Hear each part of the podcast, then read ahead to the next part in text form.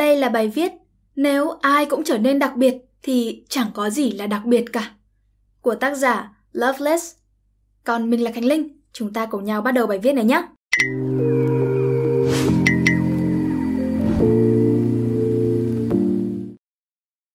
Có lẽ tuổi trẻ bây giờ ai cũng muốn thể hiện bản thân, cũng muốn chứng tỏ là mình khác với những người khác.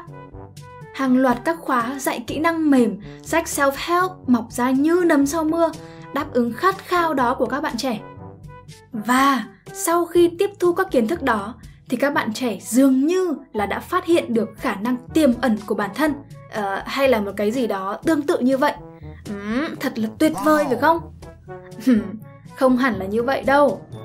Tôi đồng ý rằng những kiến thức như vậy sẽ phần nào giúp các bạn tốt hơn ở một khía cạnh nào đấy.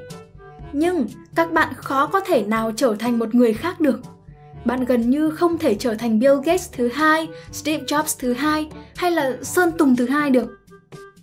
Nhìn vào những người thành công xung quanh bạn, dường như có một sức ép vô hình đang khiến bạn phải đạt được những thứ tương tự như vậy. Kể cả khi bố mẹ hay là họ hàng của bạn không so sánh bạn với người khác, thì sẽ có những lúc mà bạn nhìn bạn bè của bạn và cảm thấy bản thân mình thua kém hơn, như những gì tôi đã từng trải qua vậy. Ví dụ như xu hướng đi phượt đang thịnh hành trong thời gian gần đây, bạn sẽ bị coi là không ngầu nếu như không rong ruổi tới một nơi nào đó. Và có hẳn một quyển sách đặc trưng cho xu hướng này. Sách ba lô lên và đi. Khiến bao nhiêu bạn trẻ trầm trồ ngưỡng mộ về khả năng tự mình du lịch khắp thế giới của một cô gái nào đó. Bản thân tôi thì chưa đọc và cũng không có ý định đọc. Và rồi người ta nói tuổi trẻ là phải đi xa, phải đi khám phá. Và rồi, bạn nghe bạn bè kể về các chuyến du lịch của họ, vân vân, khiến bạn cảm thấy kém cỏi. Vô hình chung, số nơi bạn đã du lịch trở thành thước đo mức độ am hiểu và hưởng thụ cuộc sống của bạn. Trên Facebook của tôi thì lúc nào cũng hiện thông tin về đứa bạn này mới vào làm trong Big Four, đứa bạn kia mới làm startup thành công, đứa khác thì được nhận học bổng du học ở một trường đại học danh giá nào đó, vân vân. Tất cả những thứ đó khiến bạn đặt ra câu hỏi. Bản thân bạn đã làm được gì ở độ tuổi này? Nếu là tôi thì sẽ là tôi đã làm được gì ở tuổi 24? Tôi từng nghĩ mình thích lập trình nhưng tôi đã không trở thành ai đó giống như là Bill Gates hay là Steve Jobs. Tôi từng nghĩ mình cũng hát được, nhưng mà tôi không trở thành ai đó giống như Sơn Tùng. Tôi từng nghĩ mình cũng vẽ được, nhưng tôi đã không trở thành họa sĩ. Tôi từng nghĩ mình viết cũng hay, nhưng mà tôi chưa viết được một quyển sách nào cả. Nếu bạn là tôi, bạn sẽ cảm thấy thế nào? Nếu bạn cố gắng, bạn có thể trở thành bất kỳ ai.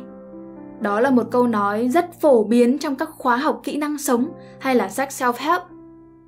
Nhưng sự cố gắng không phải là thứ mà bạn có thể tự nhiên có được. Bạn phải trả giá cho nó.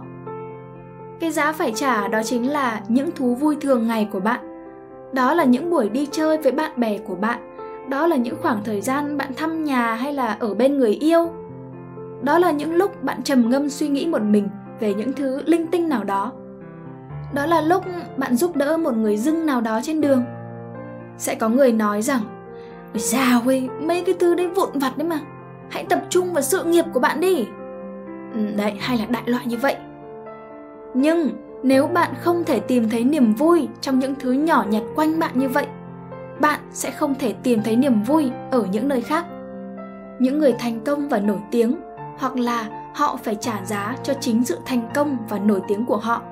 Hoặc là họ chỉ đơn giản là làm những thứ họ thích và rồi những thứ họ thích tự đem lại cho họ thành công và nổi tiếng. Hãy nhìn đất nước nhật bản, nơi có tỷ lệ người tự tử cao hàng đầu thế giới. Một trong những lý do khiến nhiều người tự tử đến vậy là do áp lực công việc. Trong khi ở việt nam, đa phần dân chúng ta còn phải đang vật lộn kiếm từng đồng để tiếp tục sống tưởng như đó là hai thế giới trái ngược nhau nhưng mà thực sự không phải vậy mỗi nơi lại có một kiểu áp lực riêng vì vậy những người nước ngoài từ các nước phát triển khi đến việt nam họ thường nói rằng là ờ, cuộc sống ở đây dễ chịu và thanh bình Đơn giản là họ không phải chịu áp lực, phải tỏ ra vượt trội về mặt vật chất khi mà người dân xung quanh còn phải vật lộn kiếm ăn hàng ngày. Có thể cuộc sống ở Việt Nam dễ chịu hơn thật. Tuy nhiên, sự khác biệt là không nhiều. Mức độ hài lòng với cuộc sống ở các nơi khác nhau là tương đương nhau, chỉ khác về kiểu áp lực.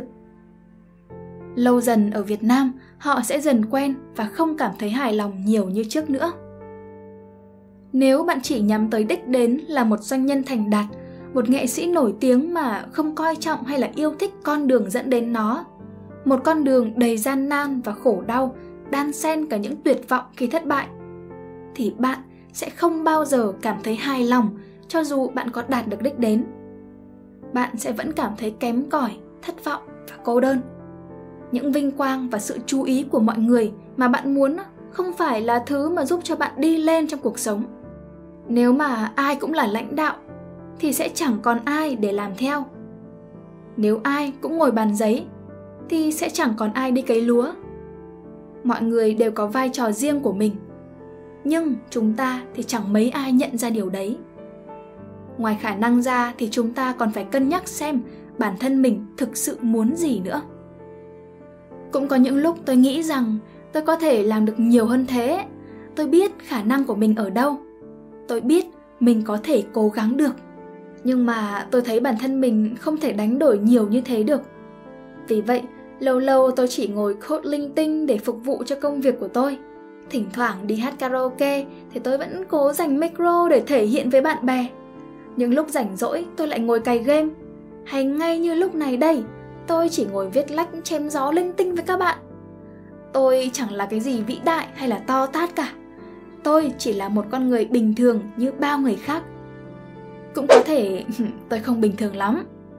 Nhưng mà tôi vẫn hài lòng với tất cả những thứ đó bạn không cần phải chứng tỏ bất kỳ điều gì với bất kỳ ai kể cả bản thân bạn uhm, nếu bạn vẫn muốn cảm thấy là bạn khác biệt với bao người khác bộ dna của bạn là độc nhất vô nhị trên toàn thế giới nếu bạn phạm tội và để lại mẫu dna tại hiện trường thì khả năng rất cao là bạn sẽ bị tóm không lâu sau đó.